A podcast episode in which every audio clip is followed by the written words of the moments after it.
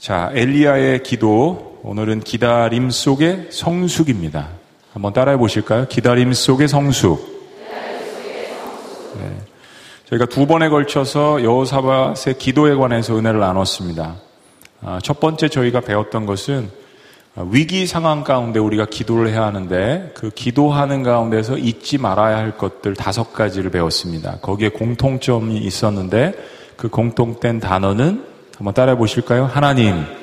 그렇습니다. 하나님은 이런 분이시다. 하나님은 이런 분이시다. 라는 것을 위기의 상황 가운데 기도할 때 기억해야 된다고 했습니다. 믿음은 대상이 있는 것이잖아요. 그 믿음의 대상이 우리의 기도의 대상이 하나님이신데 그 하나님이 누구인 줄을 알고 기도하는 것. 너무 중요하다고 말씀드렸습니다. 그리고 지난 시간에는 그런 하나님을 알고 우리의 삶 가운데 기도할 때 네 가지를 우리가 적용해서 실천하자고 여호사밧의 기도에 관해서 배웠습니다. 하나는 절박함을 가지고 기도하라는 거였죠. 절박함. 또 하나는 말씀의 근거에서 기도하라는 거였죠. 세 번째는 이끌림을 받아서 기도하라. 네 번째는 순종하며 기도하라는 것이었습니다. 아, 오늘 엘리야의 기도에 관해서 3주간 동안 볼 것인데 아, 첫 번째 시간 기도에 있어서 기다림과 성숙이 왜 중요한지에 대해서 말씀의 은혜를 나눠보겠습니다. 아, 오늘 본문의 북왕국 이스라엘은 이스라엘 역사상 어느 때보다도 하나님을 하나님으로 인정하지 않는 시대였습니다. 아합이라는 왕이 다스리고 있었는데 어떤 때보다도 우상 숭배가 창궐했고요. 혼돈과 참 하나님을 배역하는 최고의 죄악의 시기였습니다. BC 931년부터 남왕국, 북왕국이 갈라지고 이스라엘이 분열된 지 한 58년 정도 되는 시점에서 아합 왕이 왕이 북이스라엘에 오르게 됩니다. 다윗, 솔로몬 그 영광을 뒤로한 채 이 남왕국 유다와 북왕국 이스라엘이 갈라져서 완전히 춘추전국 시대죠. 대부분의 왕들이 하나님을 잊어버리고 우상숭배와 악한 일들로 나라를 굉장한 공경에 아, 빠뜨리게 되었습니다. 그때 그 전에 모든 사람보다 더욱 악하게 행한 왕상, 열왕기상 16장에 보면 오므리의 아들 아합이 북이스라엘의 왕이 되고 그리고 시돈 왕의 딸이며 구약성에서 가장 잔인하고 악명 높은 이사벨과 결혼하게 됩니다. 예, 자녀 이름을 이사벨이라고 짓지 마세요. 아, 영어권에서도 마찬가지만요. 가끔 그러는 분들이 있습니다. 진짜로요. 예, 잘 모르는 거죠. 성경도 모르고. 예. 이 사건으로 인해서 하나님을 섬겨야만 생존하는 이스라엘의 영성이 끝없이 바닥으로 추락을 합니다. 당시 가나안 신의 대표였던 바알을 더욱 숭배하고 아세라 목상신을 세우고 국가에 녹을 주고 하나님의 백성들이 선택받은 하나님의 백성들이 수많은 선지자들을 이방 선지자들을 길러냈습니다. 돈을 주고 물질을 주고 예. 이 엄청난 반역 속에서 아왕이 악녀 이사벨과 함께 정말 그야말로 철권 통치를 하는 거죠. 예. 근데 적반하장으로 하나님의 선지자들을 잡아옵니다. 감옥에 가두기도 하고 그리고 죽이기도 합니다. 바로 그 위기의 시기 속에서 하나님께서 한 선지자를 등장시키게 되는 것입니다. 바로 길라앗에 거주하는 시골 출신 디셉 사람 엘리야라는 인물입니다. 이 굉장히 흥미롭고 대조적인 게 아합과 이사벨은 엄청난 권한과 철권 통치를 가지고 있는 지존인데 그러한 악한 사람들에게서 이스라엘을 구원하시기 위해서 하나님이 선택하신 방법은 상대적으로 너무나도 천한 곳에서 태어난 풋내기 출신의 엘리야를 선지자로 세우시는 것이었습니다. 이게 세상을 대항하시는 하나님의 방식이라고 볼 수 있어요. 오늘 말씀은 엘리야라는 이 시골 출신 선지자가 총체적 국가의 위기 앞에서 어떻게 담대한 믿음의 기도를 통해서 놀라운 하나님의 능력을 경험하는지를 자, 보여줍니다. 자, 아합과 이사벨의 죄악들은 하나님의 분노를 격발케 했습니다. 다시 말하면 그들의 죄악이 하늘에 상달돼서 하늘을 찔렀습니다. 우리가 하늘의 문을 여서서라는 주제로 수요 예배를 하고 있지만은 하나님의 마음을 움직이는 방법은 두 가지예요. 죄를 많이 지어서 노엽게 하든지 울부짖는 기도로 하나님의 마음을 움직이든지 예, 이두 가지면 하늘문이 열리는 겁니다. 예. 하나님께서 아하방과 이사벨의 악함에 대해서 북이스라엘에게 내리신 처방이 있었습니다. 자, 하늘문이 움직인 거죠. 악함 때문에 처방. 그 처방이 뭐냐면 가뭄이었습니다. 자, 오늘 1절 말씀입니다. 1절. 다 같이 읽습니다. 시작. 길르앗에 우고하는 자 중에 디셉 사람 엘리야가 아합에게 말하되 내가 섬기는 이스라엘의 하나님 여호와께서 살아계심을 두고 맹세하노니 내 말이 없으면 수년 동안 비도 이슬도 있지 아니하리라 하니라. 시골 출신 뭐 근본도 없는 우리말로 이야기하면 풋내기 선지자가 이 철권 통치를 하는 아하방을 건네지 않고 찾아갔습니다. 그리고 이스라엘 땅에 내가 말하지 않으면 수년 동안 비도 이슬도 내리지 않을 것을 선포했습니다. 이스라엘은 6개월씩 이 중동 땅은 우기와 건기가 있습니다. 그런데 우기 때는 비가 와서 괜찮은데 건기 때는 그래도 사막 지역이니까 이슬이라도 있거든요. 그래서 이렇게 짐승 옷 같은 거 양털 이런 걸 갖다 놓으면 거기에 이슬이 내려서 그거로라도 물을 짜가지고 먹고 연명하고 했다고 합니다. 그런데 비도 내리지 않고 이슬도 내리지 않는다라는 것을 수년 동안 그런 일이 있을 것이라는 걸 선포해요.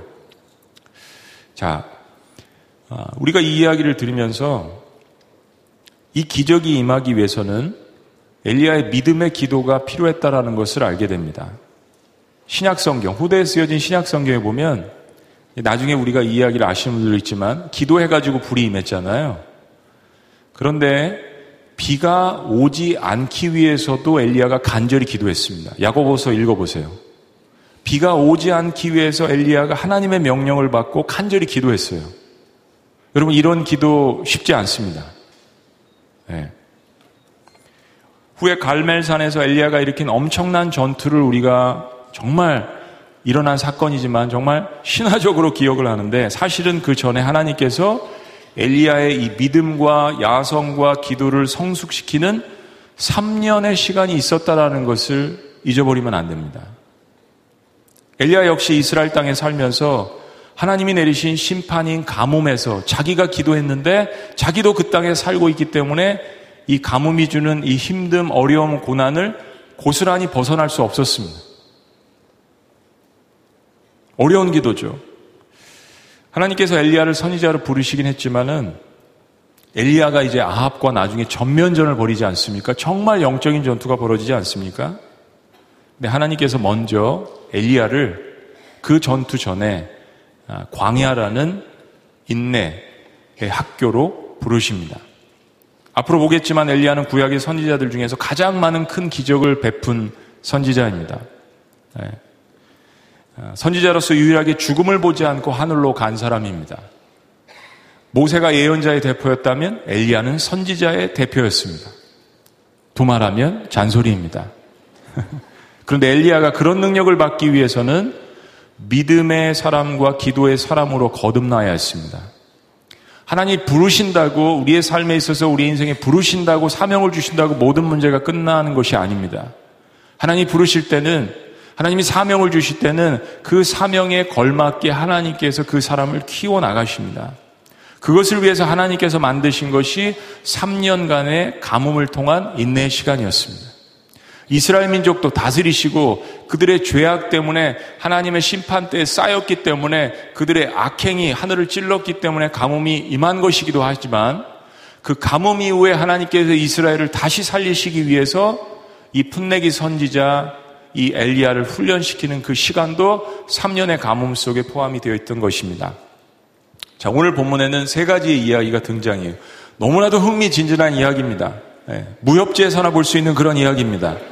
이 이야기가 한꺼번에 17장의 세 가지 이야기로 구성되어 있는데 이것을 통해서 어떻게 믿음의 사람 엘리야를 이 가뭄의 기간 동안에 하나님께서 만들어 가시는지 기도의 사람으로 만들어 가시는지 우리가 함께 보기를 원합니다. 자, 첫 번째 사건의 영적인 교훈은 기다림 속에 배우는 영적인 깨달음은 주시는 이도 취하시는 이도 하나님이라는 사실입니다. 다시 한번요. 이 기다림 속에 배우는 영적 깨달음은 주시는 이도 그리고 가져가시는 이도 하나님이시라는 사실입니다.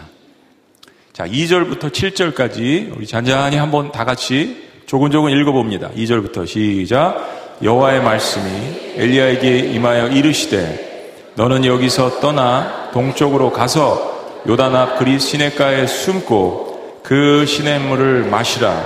내가 까마귀들에게 명령하여 거기서 너를 먹이게 하리라. 그가 여호와의 말씀과 같이 하여 곧 가서 요단 앞 그리 시냇가에 머물매 까마귀들이 아침에도 떡과 고기를 저녁에도 떡과 고기를 가져왔고 그가 시냇물을 마셨으나 땅에 비가 내리지 아니하므로 얼마 후에 그 시내가 마르니라. 네. 하나님은 가뭄의 시기에 그리 시내가라는 곳으로 엘리야를 인도하십니다. 그리고 까마귀들로 하여금 음식을 공급하십니다. 그리고 그리 시내가의 시냇물을 마시며 생명을 유지하게 합니다. 근데 시간이 지나면서 기도했던 바대로 가뭄이 시작되지 않았습니까? 그래서 가뭄이 심해지자 시냇가의 물이 말라지게 됩니다. 하나님은 엘리야를 먹이시기도 하셨지만 또한 물을 마르게도 하십니다.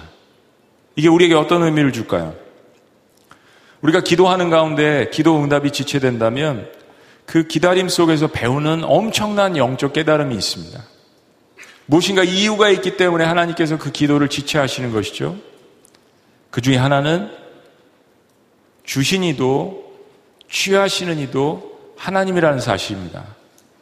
그 깨달음이 없으면 기도 응답을 받아도 그것을 주신 분이 하나님이라는 사실을 잊어버리고 교만에 빠질 수밖에 없습니다. 기도를 그렇게 열심히 해놓고서도 나중에 응답을 해주셨는데 우연이라고 이야기하는 사람들을 보았습니다. 그런데 요배 고백처럼 우리가 기다림 속에 배워야 하는 교훈은 주신 이도 가져가시는 이도 여호와 하나님이라는 고백입니다. 자, 더 발전해 볼까요? 두 번째 사건에서 배우는 영적 교훈이 있습니다. 기다림 속에 배우는 영적 깨달음 두 번째는 다 내려놓을 때 하나님은 더욱 풍성하게 채워주신다는 사실입니다. 다 내려놓을 때 하나님은 더욱 풍성하게 채워주신다는 사실입니다. 자, 이런 사건이 임했습니다. 아마 먹을 것도 공급해 주셨는데 갑자기 또 가뭄 때문에 물이 말라버리는 이 교훈 속에서 어, 엘리야가 배운 것이 있습니다. 그 다음에요. 두 번째, 자 8절부터 11절까지 읽습니다. 시작. 여호와의 말씀이 엘리야에게 임하여 이르시되 너는 일어나 시돈에 속한 사르바트로 가서 거기 머물라 내가 그곳 과부에게 명령하여 내게 음식을 주게 하였느니라 그가 일어나 사르밧으로 가서 성문에 이를 때 한 과부가 그곳에서 나뭇가지를 줍는지라 이에 불러 이르되 청하건대 그릇에 물을 조금 가져다가 내가 마시게 하라 그가 가지러 갈 때에 엘리야가 그를 불러 이르되 청하건대 내 손에 떡 한 조각을 내게로 가져오라. 시냇가에 물이 마르니까 다른 곳으로 엘리야는 자리를 잡을 수밖에 없었습니다. 이동해야죠. 물이 없으니까요. 살아야 되니까요. 엘리야가 굉장히 당황스러웠을 것입니다. 하나님의 계획이 있는데 분명한 목적이 있는데 지금 눈에 보이는 것은 이스라엘 전역의 가뭄이며 그래도 자신은 선지자인데 자신 스스로도 생명을 부지하기 힘든 상황이 다가왔습니다. 그래서 하나님 앞에 우리처럼 자신의 상황을 아뢰면서 기도했을 거 아니에요? 하나님께서 엘리야에게 응답하셨습니다. 그게 8절 말씀, 여호와의 말씀이 엘리야에게 임했다라는 것은 그런 표현으로 볼 수 있습니다. 하나님께서 엘리야에게 시돈에 속한 사르밧에 사는 한 과부에게 가게 하셨습니다. 그런데 엘리야는 분명히 주저했을 거예요. 시돈 지역도 가뭄은 마찬가지였을 것이고 더군다나 당시 과부는 고아와 더불어서 가장 가난하고 소외된 계층이었어요. 음식을 구하고 물을 구하려고 하는데 하나님께서 과부에게 보내신다. 음식이 있을 리가 없죠. 물이 있을 리가 없습니다. 가장 소외 계층인데요. 근데 엘리야는 순종해서 일단 과부를 찾아갔습니다.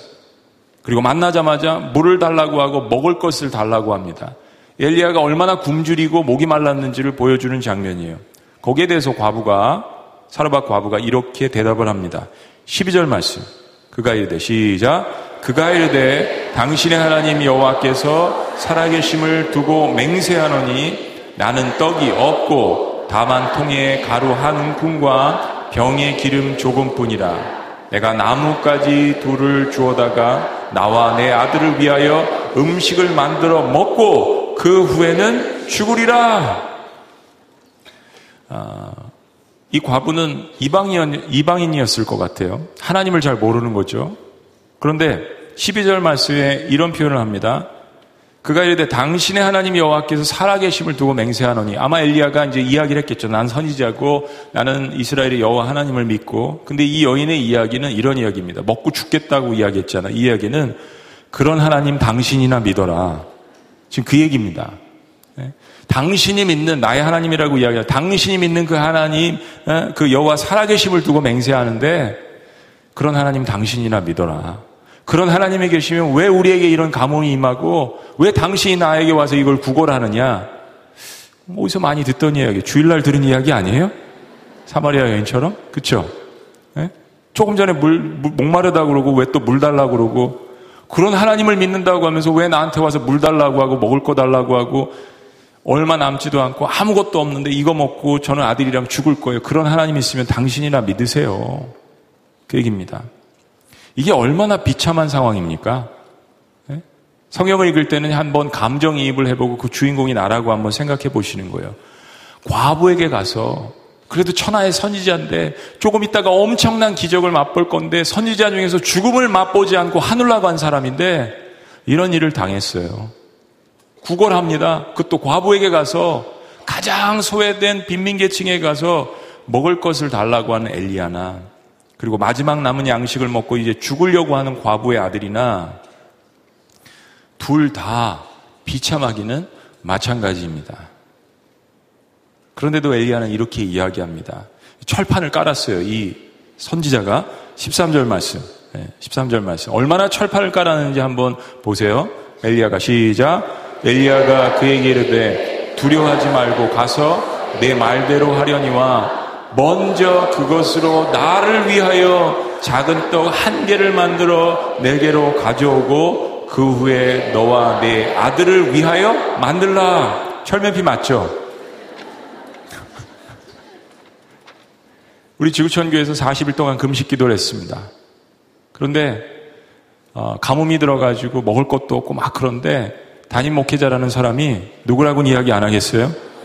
제일 먼저 가가지고 밥을 먹고 음식을 달라고 한다면 이 지금 그런 이야기입니다.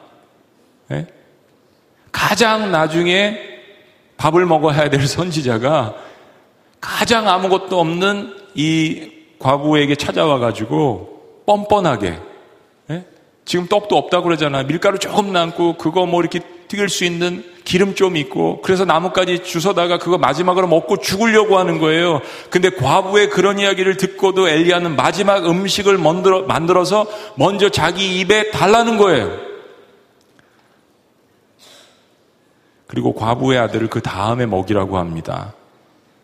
얼마 남지도 않은 음식을 가지고 진짜 파렴치한 선지자인 것 같아요.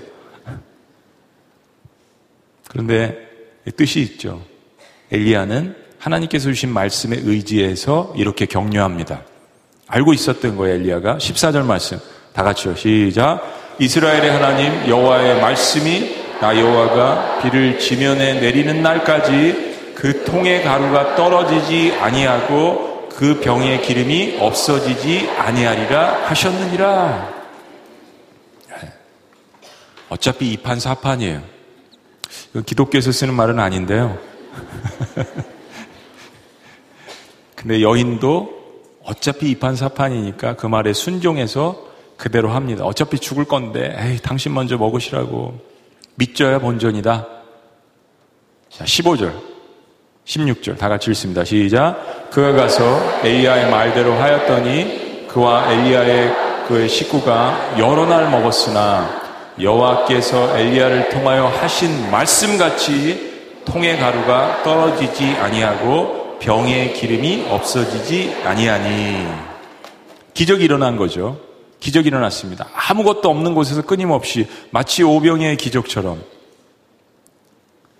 때로 상황이 우리를 너무나도 두렵게 하고 당황하게 하지만 기다림 속에 배우는 영적 교훈은 우리가 다 내려놓을 때 풍성하게 채워주신다는 사실입니다. 엘리야도 체면을 내려놨어요. 엘리야가 내려놓은 건 체면입니다. 자신의 위치, 체면, 최고의 선지자 내려놨어요. 그리고 과부에게 가서 먹을 것을 요청합니다. 과부 역시 다 내려놓고 하나님의 사람인 엘리야가 시키는 대로 그에게 먼저 음식을 제공합니다. 사랑하는 여러분, 기도의 기다림 속에서 하나님은 우리의 선입견, 우리의 경험, 우리의 판단, 우리의 지혜, 우리의 모든 것들을 다 내려놓으라고 하십니다. 그 내려놓는 것이 순종이죠. 그리고 그 순종을 통해서 다시 한번 모든 것을 채워주시는 분이 상황이 아니라 환경이 아니라 사람이 아니라 물질이 아니라 하나님이라는 사실을 기도의 사람들에게 먼저 깨닫게 해주시는 것입니다. 세 번째, 기다림 속에 배우는 영적 깨달음은 생로병사는 하나님이 주관하신다는 교훈입니다. 기다림 속에 배우는 영적 깨달음은 생로병사는 누가 주관하신다고요? 하나님이 주관하신다는 교훈. 기도응답에 놀라운 기적을 체험했다고 교만해지면 안 됩니다. 그 기도응답의 주체가 응답하시는 분이 하나님이라는 사실을 늘 잊지 말아야 합니다. 하나님께서 엘리야를 다시 한번 연단시키십니다. 예, 가장 고도의 훈련, 인간의 목숨, 생명, 17절 말씀입니다. 17절. 다 같이 읽습니다. 시작. 이일 후에 그 집 주인 되는 여인의 아들이 병들어 증세가 심히 위중하다가 숨이 끊어진지라. 한번 따라해 보십니다. 이일 후에. 네. 단계적으로 가는 거죠, 지금. 뭔가 하나님께서 목적을 가지고 가시는 겁니다. 얼마 전에 놀라운 기적을 체험한 엘리야. 처음에는 아, 까마귀가 음식을 물어다 주는 게 이게 보통 기적입니까? 가끔 뭐 내셔널 지오그래픽 프로그램 이런 데 보면 막 산속에 들어갔는데 진짜 짐승이 뭐 갖다 주고 그래서 막 살아나온 사람들 가끔 그런 이야기 신기한 이야기들 듣습니다. 엘리야는 그런 기적을 체험했어요. 자신을 먹이시고 입히신 하나님을 체험했습니다. 그리 시냇가에 물이 마르지 않았 그래서 거기서 시냇물을 먹는 체험. 그리고 또 물이 마르는 체험.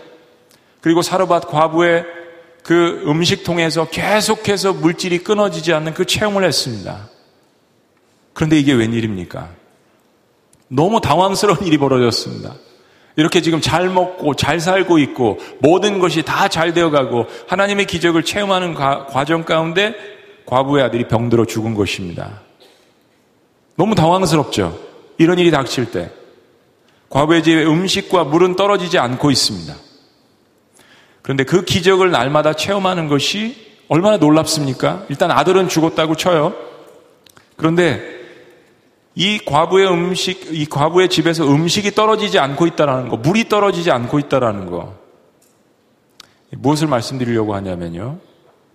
우리는 날마다 반복되는 기적은 감사하지 않을 때가 많습니다. 날마다 반복되는 기적은 감사하지 않을 때가 많아요. 그게 이스라엘 백성들이었습니다. 처음에 만나를 보았을 때 만나의 뜻이 What is this? 이게 뭐예요? 라는 뜻이잖아요. 처음에 만나를 봤을 때 감격. 처음에 하나님께서 매출하기를 보내셨을 때 감격. 처음에 불기둥을 보았을 때 감격. 처음에 홍해가 갈라졌을 때 감격. 우리는 홍해를 가르지만 그 홍해에 이집트 군사가 빠졌을 때 그 놀라움과 감격. 그런데 그것이 날마다 홍해가 갈라지는 감격이 우리의 삶 가운데 눈앞에 매일 펼쳐졌을 때 시간이 지나면서 그 기적의 주체가 누구인지 잊어버리고 감사가 사라지고 불평이 혹시 우리 가정에 우리 민족에게 한반도에 있지 않습니까? 어려움이 참 많지만 우리가 당면한 과제가 너무나도 많지만 한반도 역사상 이처럼 잘 살았던 시대는 없습니다. 언제 우리가 하나님을 떠나갈까요? 언제 우리가 하나님을 배역할까요? 혹시나 모든 것이 잘 될 때 아닙니까? 정말 예전에 우리의 기도 제목들은 다 그거였어요. 고깃국에 입안 먹는 거. 보릿고개 넘어가는 거. 그게 60년대 울부짖음이었어요. 우리 자녀들 대학교 보내는 거. 근데 그러한 모든 울부짖음의 기적들이, 기도들이 기적으로 다 대부분 응답되지 않았습니까? 여러분, 6.25 사변 이후에 대한민국은 전 세계에서 꼴찌였습니다. 꼴찌. GDP나 GNP가 꼴찌였어요. 매일 반복되는 기적 속에서 그 기적의 주체가 누구인지를 잊어버리고 매일매일 내가 살아서 부발로 걸어 다닐 수 있다는 자체. 놀라운 기적이잖아요. 그런데 감사하지 않을 때가 많습니다. 하나님이 한번 터치해 주십니다. 음식이 날마다 저절로 생기는 기적 속에 아들이 죽은 과부의 믿음은 어떤 믿음이었을까요? 기복신앙이죠. 18절 말씀 다 같이 읽습니다. 여인이 시작 여인이 엘리야에게 이르되 하나님의 사람이여 당신이 나와 더불어 무슨 상관이 있기로 내 죄를 생각나게 하고 또 내 아들을 죽게 하려고 내게 오셨나이까? 알기는 않나 봐요. 이 자기 자녀 이렇게 된 게 자기 죄도 생각나고 막 온갖 생각이 다 나고 이 여인은 팔레스틴 땅 최대의 가뭄 속에서 날마다 새로운 음식을 공급해 주시는 하나님께서 원하시면 죽은 아들도 살리실 것이라는 믿음은 갖지 못했습니다. 아니 이제까지 과부의 아들을 입히시고 먹이신 것에 대한 감사가 사라지자 상황만 바라보니까 불평이 불일 듯 일어났습니다. 하나님이 어제까지 오늘까지 먹이신 것은 다 사라졌어요. 그러면 이 하소연을 듣고 있었던 선지자 엘리야는 어떤 믿음을 갖고 있을까요? 19절 말씀. 다 같이 시작. 엘리야가 그에게 그의 아들을 달라 하여 그를 여인의 품에서 받아 안고 자기가 거처하는 다락에 올라가서 자기 침상에 누이고 여기까지는 좋아요. 뭔가 해보려고 하는 거예요. 20절 말씀. 20절. 천하의 최고의 선지자 엘리야가 20절 시작 여호와께 부르짖어 이르되 내 하나님 여호와여 주께서 또 내가 우고하는 집 과부에게 재앙을 내리사 그 아들이 죽게 하셨나이까? 하나님, 하나님이 저를 부르셨어요. 하나님이 이곳에 보내셨습니다. 그런데 제가 거하는 이 집에 재앙을 내리셨습니까, 하나님? 이게 제가, 이게 최면이 뭐예요, 하나님? 하나님이 저를 부르셔서 그 철권인 아합도 두려워하지 않고 가서 선언을 하고 내 말이 명령이 떨어지기 전엔 이 가뭄이 멈추지 않을 것이라고 이야기했는데 하나님 이게 뭐예요? 엘리야 역시 하나님 앞에 불평을 하는 거예요. 하나님 제가 이 과부 집에 안 온다고 했잖아요. 왜 또 제가 있는 이곳에 이런 시련을 주십니까? 하나님 살려내세요. 엘리야는 불평을 합니다. 근데 20절에 보니까 기도해요. 여호와께 부르시죠 이르되 기도입니다. 불평도 섞였지만 다른 사람들에게 불평하지 않고 하나님 앞에 부르짖습니다. 과부는 그렇지 못했는데 그래도 엘리야는 하나님 믿잖아요. 우리 기도 속에는 이런 불평이 담겨져 있습니다. 하나님도 아십니다. 울부짖잖아요. 그래서 죽은 과부의 아들 시신을 붙들고 기도하기 시작합니다. 엉엉 울면서 기도했을 거예요. 21절. 다 같이 읽습니다. 시작. 그 아이 위에 몸을 세 번 펴서 엎드리고 여호와께 부르짖어 이르되 내 하나님 여호와여 원하건대 이 아이의 혼으로 그의 몸에 돌아오게 하옵소서 하니 자신의 몸의 체온을 죽은 아이에게 덮어서 무엇인가 그 어, 어떤 인간적인 힘으로 하려고 했을까요? 세 번이나 자신의 몸을 덮어서 간절한 마음을 표현하는 거죠. 그리고 어떤 일이 벌어졌을까요? 22절 다 같이 읽습니다. 22절 시작. 여호와께서 엘리야의 소리를 들으심으로 그 아이의 혼이 몸으로 돌아오고 살아난지라.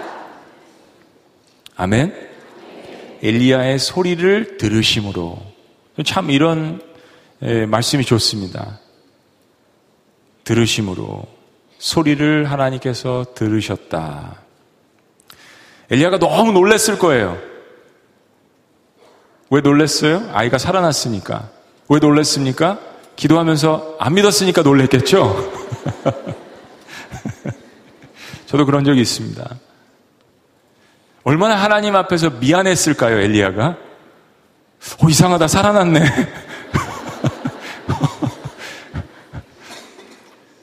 23절, 24절. 시작. 엘리야가 그 아이를 안고 다락에서 방으로 내려가서 그의 어머니에게 주며 이르되 보라 내 아들이 살아났느니라 여인이 엘리야에게 이르되 내가 이제야 당신은 하나님의 사람이시요 당신의 입에 있는 여호와의 말씀이 진실한 줄 아노라 하니라.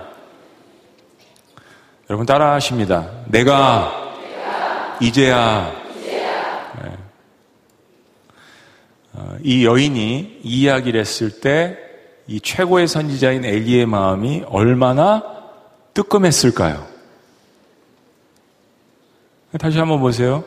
여인이 엘리야에게 이르되 내가 이제야 당신은 하나님의 사람이요. 그동안 뭐, 뭐 기적을 통해서 막 그냥 밥통에서 밥이 쌀이 계속 나오고 뭐 그냥 찬장에서 막 그냥 계속 소고기 통조림이 막 나오고 그랬는데도 하나님의 사람인 줄로 인정 안 했다는 이야기. 두 번째는 당신의 입에 있는 여호와의 말씀이 진실한 줄 아노라.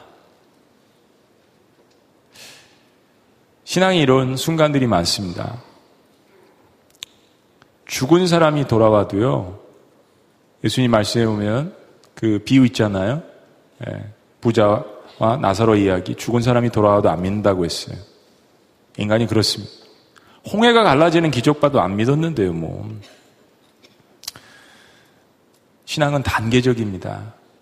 구원은 층의 한 번에 주님께서 선포해 주시지만, 그러나 성화 자라나야 합니다. 엘리야도 자라나고 있고요. 사르밧 과부도 자라나고 있습니다. 엘리야에게는 이 3년의 가뭄의 시간이 매우 힘든 시간이었습니다. 길티 필링도 있었을 거예요. 자기가 기도해가지고 자기 민족이 못 먹고 못 살고 가뭄 가운데 죽어가잖아요. 이스라엘의 한 백성으로서 국가가 영적으로 위기에 처한 상황에서 경제까지 핍절해지는 상황을 먼저 알았잖아요. 야고보서 5장 이 기간에 엘리야가 하나님의 뜻을 받들기 위해서 비가 오지 않기를 간절히 기도했다고 했습니다. 마치 하나님 우리 민족이 살아나기 위해서 우리 민족이 먼저 망해야겠습니다. 이런 기도나 마찬가지예요. 이 3년은 엘리야에게 깊은 고민과 어둠의 시간이었을 것입니다. 하나님의 명령이긴 했지만 자신이 간절히 기도해서 비가 오지 않았으니 마음이 얼마나 힘들었을까요? 그런데 하나님은 반드시 고통의 시간에 그리고 기다림의 시간에 우리에게 원하시는 것이 있습니다. 그것은요, 단 한 가지예요. 하나님과의 깊은 영적인 교제입니다. 하나님과의 깊은 영적인 교제.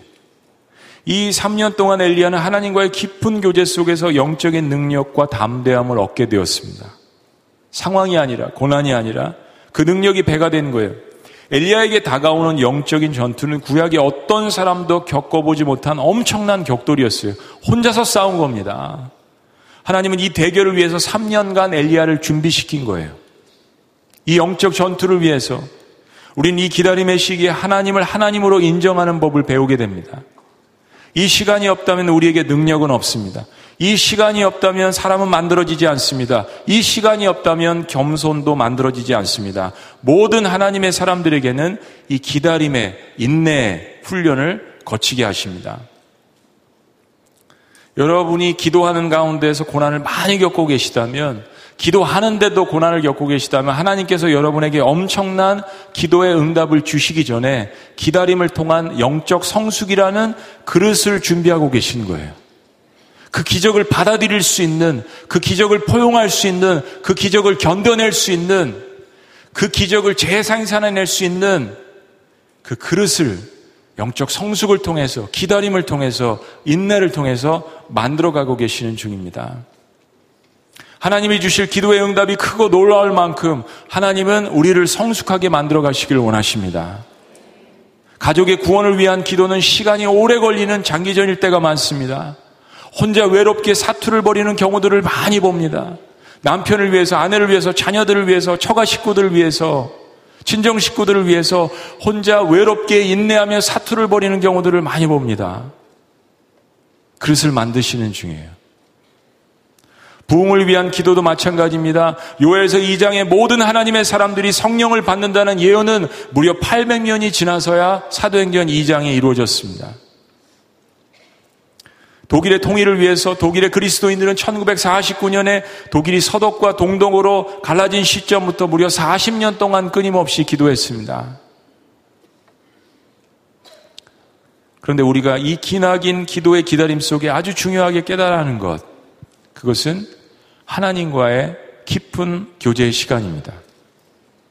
고난이 있기 때문에 기도가 응답되지 않기 때문에 나는 하나님을 계속해서 찾을 수밖에 없습니다. 불평도 하죠. 엘리야처럼 사르바 과부처럼 불평도 합니다. 그런 하나님께서 떠나지 아니하시고 때로 침묵할 때가 있지만 하나님 부재하실 때는 없습니다. 계속해서 우리는 하나님을 찾고 하나님 우리와 함께 하시며 고난이 깊을수록 하나님과의 영적인 교제가 미월이 깊어지게 됩니다. 저는 목회하면서 그런 사람들을 종종 봅니다. 기도해달라고 해서 기도해드리니까 사업이 잘 되고 건강을 되찾고 자녀들이 좋은 학교 가니 하나님을 멀리하고 세상으로 돌아가고 세상과 버타는 경우들. 여러분 어느 경우를 택하시겠습니까? 인생은 짧은데. 다 잘 되는데 하나님을 떠난 경우를 택하시겠습니까? 다 안 되는데 하나님을 택하시겠습니까? 그런데 오랜 기다림의 기도를 하다 보면 기도 응답 자체보다도 더 크신 하나님을 발견하고 기뻐하는 순간이 오게 됩니다. 상황은 변하지 않아도 상황보다 더 크신 하나님을 발견하고 상황을 이길 수 있고 상황을 볼 수 있고 미래를 예측할 수 있는 통찰력을 성령님과 말씀을 통하여서 우리에게 주십니다. 그리고 결국 기나긴 기도의 기다림 속에 내가 얻게 되는 가장 큰 축복이 뭐냐 하면 하나님을 바라보니까 상황도 사람도 변화되지 않는데 내가 변화되기 시작하는 것입니다. 엘리야가 변화되기 시작하고 사르바 과부가 변화되기 시작하였습니다. 죽을만 하면 또 기적을 던져주세요. 죽을만 하면 또 말씀을 던져주십니다. 그래서 신앙의 야성이 기도할 수 있는 사람으로 커지기 시작합니다. 고난 가운데 기도하면서 하나님을 바라보면 사실은 변화되는 것은 다른 게 아니잖아요. 나 자신입니다. 내가 변화되는 것을 발견하게 됩니다. 나의 기도의 문이 열리고 하늘과 통로가 연결되는 것을 이것이 기다림 속에 얻는 기도의 가장 큰 능력입니다. 기도 응답을 많이 받고 능력을 많이 체험한 사람들 중에서도 신앙을 떠나고 예수님을 배반한 제자들이 많았습니다. 그런데 다시 돌아온 제자들의 가장 큰 변화는 바로 자신들이 변화된 것입니다. 3년의 가뭄 동안 아합과 이사벨은 더 악하게 변화됐습니다. 나중에 알지만 3년 후에 엘리야의 기도가 응답되어서 다시 비가 왔을 때에도 그 기적 앞에서 그 기적을 베풀어 주신 분이 하나님이라는 것을 알면서도 아합과 이사벨은 하나님께 감사하기는커녕 더욱 악해지지 않았습니까? 그런데 엘리야는 3년의 기나긴 가뭄이라는 광야에서 이방 제사장들과 850명과 겨룰 수 있는 능력의 사람으로 성숙해져 가고 있었습니다. 엘리야가 변화된 것입니다. 기다림 속에 배우는 영적 깨달음은 주신이도 취하신이도 하나님이라는 사실. 기다림 속에 배우는 영적 깨달음은 다 내려놓을 때 더욱 풍성하게 채워주시는 하나님이라는 사실. 기다림 속에 배우는 영적 깨달음은 생로병사는 하나님이 주관하신다라는 교훈입니다. 기도하시겠습니다.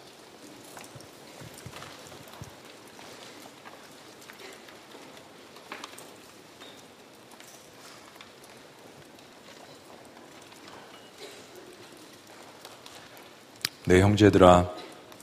너희가 여러 가지 시험을 당하거든 온전히 기쁘게 여기라. 이는 너희 믿음의 시련이 인내를 만들어내는 줄 알미라. 인내를 온전히 이루라. 이는 너희를 온전하고 구비하여 조금도 부족함이 없게 하려 함이라. 하나님 저희가 기도에 성을 쌓아 나가고 있습니다. 특별 새벽 기도를 통해서 또 수요일날 향수 예배를 통하여서 주일날 또 마가의 기도회를 통하여서 금요 기도회를 통하여서 곳곳에서 중보 기도를 통하여서 하나님 지구촌 교회 기도의 영을 부어 주시옵소서. 그리고 기도하는 가운데 하나님과의 깊은 영적인 교제로 충만할 수 있도록 인도하여 주시옵소서. 그리고 상황과 사람들이 변화되지 않더라도 나 자신이 먼저 주님 앞에서 변화되는 놀라운 기적을 내가 먼저 체험할 수 있도록 인도하여 주시옵소서. 주만 의지하기를 원합니다, 하나님. 예수님의 이름으로 기도합니다. 우리 자리에서 다 같이 일어나셔서 우리 지난주에 불렀던 찬양인데 한번 이 찬양 하시면서 큰 위로가 되실 것입니다. 우리의 고백입니다. 우리 한번 주님 앞에 고백합니다. 의지했던 모든 것 변해가고 의지했던 모든 것 변해가 억울한 마음은 커져가네. 억울한 마음은 커져가네. 부끄럼 없이 살고 싶은 마음. 부끄럼 없이 살고 싶은 마음. 주님 아시네. 주님 아시네 우리의 고백이에요. 모든 일을 선으로 이겨내고 모든 일을 선으로 이겨내고 죄의 유혹을 따르지 않네. 죄의 유혹을 따르지 않네 나를 구원하신 나를 구원하신 영원한 그 사랑 날 붙드시네. 날 붙드시네. 주어진 내 삶이 작게만 보여도 선하신 주 나를 이끄신 보내 중심을 보시는 중심을 보시는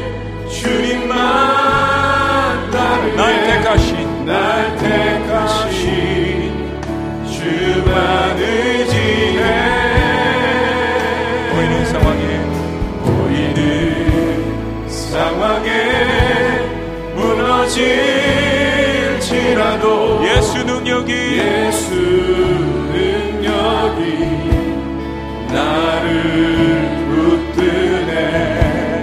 보이지 않아도 주님만 따르네.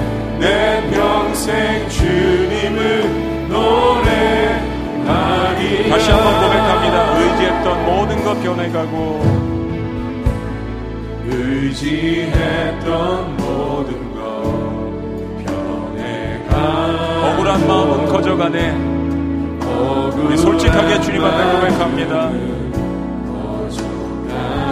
부끄럼 없이 살고 싶은 마음 부끄럼 없이 살고 싶은 마음 그러나 주님 아시네.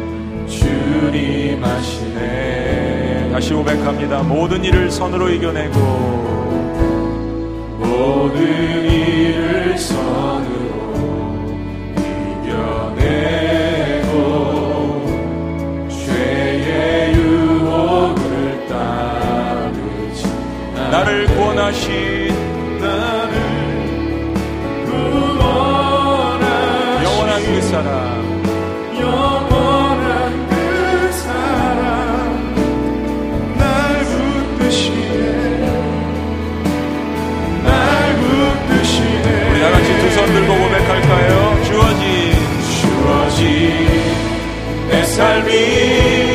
작게만 보여도 고백합니다. 선하신 주 나를 이끄신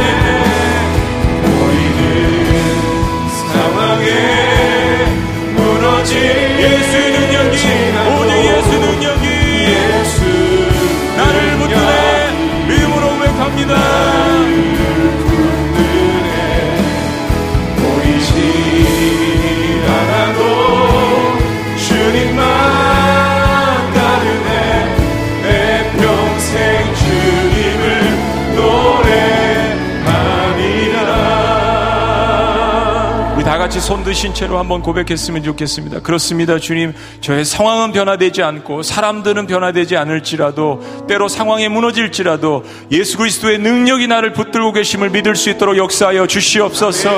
하나님이 기다림 속에 배우는 수많은 영적 깨달음을 통하여서 내가 변할 수 있도록 하나님 인도하여 주시옵소서. 상황이 변화되지 않더라도 하나님 저는 주님을 택하겠습니다. 주님만 의지하겠습니다. 우리 다 같이 그 한 가지를 위해서 여러분 합심하여서 한번 기도했으면 좋겠습니다. 우리 새벽의 영섭으로 주여 한번 외치시고 기도할까요? 주여! 아버지 주님들을 감사합니다. 주님께서 나를 택하신 것 감사합니다. 나의 허물과 나의 죄의 유혹과 하나님 아버지 나의 허접함과 나의 부족함에도 불구하고 주께서 나를 택하신 것 너무나도 감사합니다. 그래서 나도 평생 나를 택하신 주님만 의지하고 주님만 따르기를 원합니다. 때로 하나님 아버지 내가 무너질 때가 있습니다. 상황 때문에 불평하고 불만할 때가 있습니다. 그럼에도 불구하고 내가 주님을 사랑합니다라고 고백하는 그 마음의 중심을 보시고 나를 붙드시는 그 하나님 앞에 나의 삶을 올인할 수 있도록 주여 인도하여 주시옵소서. 다 내려올 때 더욱더 풍성하게 채워주시는 주님. 주시니도 취하시니도 여호와 하나님이시니 하나님만 영광을 받으시옵소서. 하나님 생도명산 하나님이 주관하신다는 사실 앞에 겸손을 배우게 하시고 인내를 배우게 하시고 하나님 이 수많은 고난 속에서 더욱더 성숙해지며 주님 앞에 나아갈 수 있도록 살아가는 이웃전 교회에 속한 모든 주의 백성들을 주의 복으로 붙들어 주시옵소서. 아버지. 하나님의 문화와 하나님 바알 우상 숭배와 악단의 목전에서 하나님 주의 영적인 전투를 감당할 수 있는 기도의 주의 백성들을 주여 길러 주시옵소서. 기도의 삼천 용사들을 주여 일으켜 주시옵소서. 고난을 통하여서 주님께서 영광로에서 키워주시는 하나님의 기도의 용사들이 곳곳에서 일어날 수 있도록 인도하여 주시옵소서. 아버지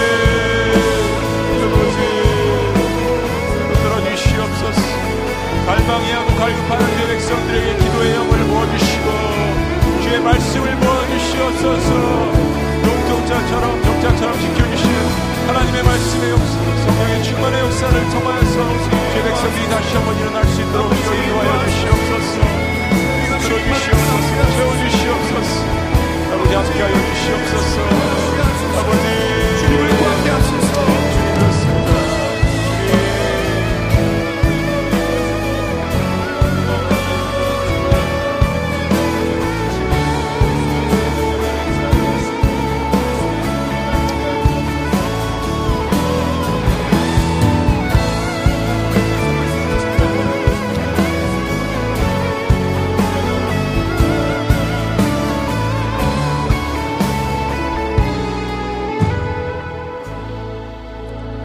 하나님 오늘 이 자리에 다시 한번 사르밧, 사르밧 과부가 겪은 그러한 깊은 아픔을 경험한 하나님 주의 백성들이 있습니다. 어, 주님께서 그래서 오늘 이 말씀을 주셨습니다. 내가 너를 사랑하고 내가 너를 찾아왔노라라고 말씀하시는 그 주님의 위로의 음성을 들을 수 있도록 인도하여 주시옵소서.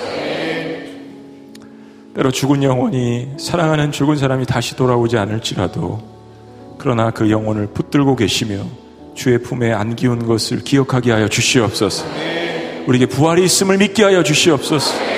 여러 상황이 변화되지 않더라도 하나님 주신 이도 취한 시도 여호와시며 다 내려놓을 때 상상할 수 없는 큰 풍성하게 채워주시는 하나님의 사실을 잊지 않도록 인도하여 주시옵소서. 생로병사의 문제도 주님께서 다스리시는 사실을 기억하게 하여 주시옵소서. 그래서 다른 것이 변화되는 것이 아니라 내가 이 영적인 깨달음 가운데 기다림 속에 이 환란 가운데 내가 변화되는 것임을 기억하게 하여 주시옵소서. 내가 변화되는 그 순간 주님께서 기다렸다는 듯이 모든 기도의 문들을 열어주시며 하나님 원하시는 대로 주의 백성들에게 마음껏 부어 주시옵소서. 지구촌 교회 하나님 기도의 영을 부어 주시옵소서. 지구촌 교회 수많은 사람들이 눈물을 흘리며 기도하고 있습니다. 이제 하나님 아버지 그 기도의 응답들이 곳곳에 맺혀질 수 있도록 인도하여 주시옵소서. 정말로 민족이 치유되고 세상이 변화되는 역사를 나를 통하여서 주님께서 이루어 주시는 모든 한 사람 한 사람이 3년의 가문 기간 동안 엘리야가 될 수 있도록 주여 붙들어 주시옵소서. 그 가정에 엘리야가 탄생할 수 있도록 인도하여 주시옵소서. 그 목장에 엘리야가 나올 수 있도록 인도하여 주시옵소서. 우리 지구촌 교회 엘리야가 나올 수 있도록 인도하여 주시옵소서. 하나님 부족하지만 우리를 통하여서 영광 받으신 하나님 갈멜산의 전투에 하나님의 백성들이 일어날 수 있도록 역사하여 주시옵소서. 이때를 위하여서 기도하고 준비한 주의 백성들이 위로받게 하시고 이때를 위하여서 기도한 모든 주의 백성들과 더불어서 함께 기도하는 주의 백성들이 일어날 수 있도록 주께서 축복하여 주시옵소서. 내일 새벽 재단에 다시 한번 모여서 주님 부르짖습니다. 기도하는 가운데 비전을 주시고 환상을 주시고 말씀을 주시고 위로를 주시고 격려를 주시고 소망을 주셔서 다시 한번 기도의 끈을 가지고 주님 앞에 나아갈 수 있도록 주여 축복하여 주시옵소서. 아멘, 아멘. 이제는 우리 주 예수 그리스도의 은혜와 하나님 아버지의 극진하신 사랑과 성령님의 감화교통 역사하심이 기다림 속에 배우는 영적인 깨달음을 통하여서 주님 제가 변화되겠습니다. 라고 고백하는 위대한 고백 위에 삶 가운데 주님께서 영원토록 함께 하시기를 간절히 축원합니다. 아멘. 아멘.